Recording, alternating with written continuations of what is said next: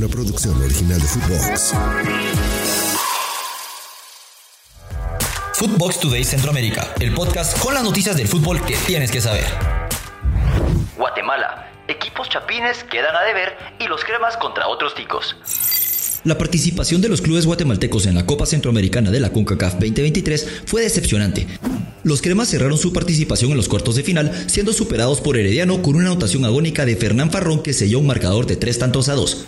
Para buscar un lugar en la Copa de Campeones de la CONCACAF 2024, los dirigidos por Willy Coito deberán jugar un repechaje contra otro equipo tico, Liga Deportiva Alajuelense, ya que seis equipos tienen la oportunidad de clasificar.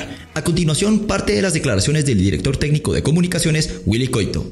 Como durante la serie, creo que Comunicaciones ha sido más en todos los partidos y no lo pudimos reflejar en el marcador. Eh, lamentablemente este, eh, fuimos en desventaja y tuvimos que, hacer mucho más desgaste para poder empatar el partido, pero creo que el equipo mostró una, personalidad muy buena jugando, jugando al fútbol, eh, siendo protagonista la mayor parte del tiempo. Y bueno, lamentablemente no tuvimos el cierre del partido que esperábamos. Por otra parte, Xelajú Mario Camposeco ganó el torneo Clausura 2023 en Guatemala. También participó en el torneo y quedó en el cuarto lugar del Grupo B. Ganaron solo un partido y acumularon únicamente tres puntos. Por último, Kebon Imperial quedó en el grupo A con cuatro puntos. A pesar de comenzar con una victoria por cuatro tantos a uno ante Jocoro en Honduras, no pudieron ganar los siguientes dos partidos que cabe mencionar fueron jugados en el Doroteo Guamuch Flores. Empataron 0 a 0 ante Universitario y perdieron 0 a 1 contra Cartagines. Su participación en el torneo culminó con una derrota por 5 tantos a 0 ante Deportivo Saprissa. Antes de continuar con nuestras notas, los invito a que vayan y le den seguir a Footbox Today Centroamérica. Escríbanos qué les pareció este episodio y nos califiquen con 5 estrellas. Rica. Insultos xenofobos contra Real Estelí. La eliminación sorpresiva del Deportivo Saprissa a manos del Real Estelí de Nicaragua no solo causó desilusión entre los seguidores, sino que también desencadenó un lamentable incidente de insultos xenofóbicos. El periodista Will Narváez condenó enérgicamente este comportamiento inaceptable y compartió un video en sus redes sociales donde se puede ver al futbolista Oscar Acevedo siendo víctima de múltiples ofensas desde las gradas.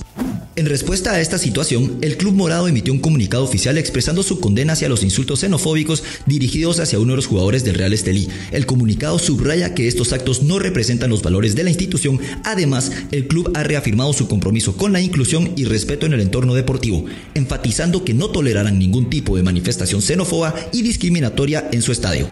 También el Deportivo Saprissa ha extendido disculpas y solidaridad hacia el Real Estelí y la comunidad nicaragüense en Costa Rica en vista de este incidente.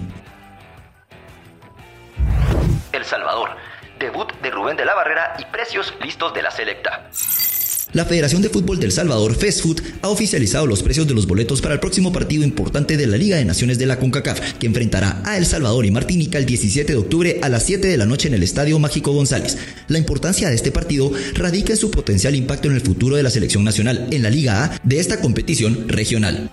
Los precios de los boletos serán similares a los que se ofrecieron para el último enfrentamiento de la selecta contra Trinidad y Tobago. Para la sección de Sol General, los boletos tendrán un valor de 8 dólares. Para la tribuna alta, el costo de los boletos será de 16 dólares. En cuanto a tribuna baja, el precio de admisión será de 26 dólares. Por otra parte, este emocionante partido marcará el debut del nuevo entrenador de la selección del Salvador, Rubén de la Barrera, que buscará dar un nuevo aire a la selecta y podría tener un impacto determinante en el desempeño de la selección en la Liga de Naciones. Hacemos una breve pausa y los invito a que escuchen nuestro nuevo podcast de Nación Fútbol Centroamérica, Tribuna Mixta, de polémica y debate con Josué Figueroa y con Alejandro Gramajo, en todas nuestras plataformas de audio. Honduras, Patón Mejía renuncia a Olimpia.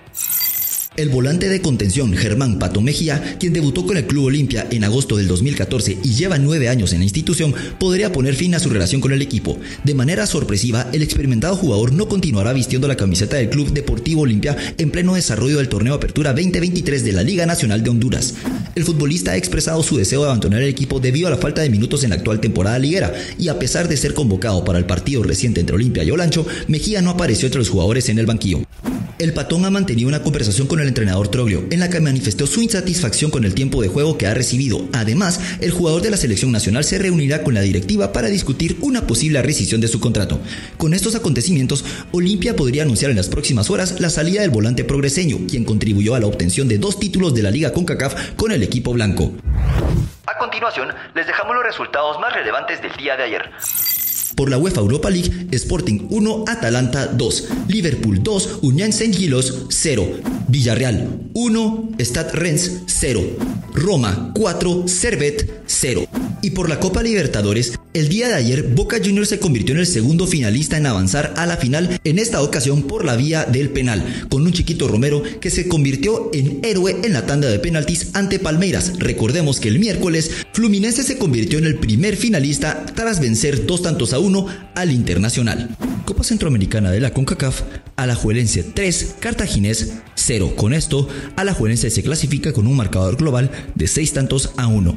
Hasta aquí llegamos con la información por hoy. Soy Andy Cruz Bates, volvemos el lunes con más aquí en Footbox Today Centroamérica. Footbox Today Centroamérica. Una producción original de Footbox.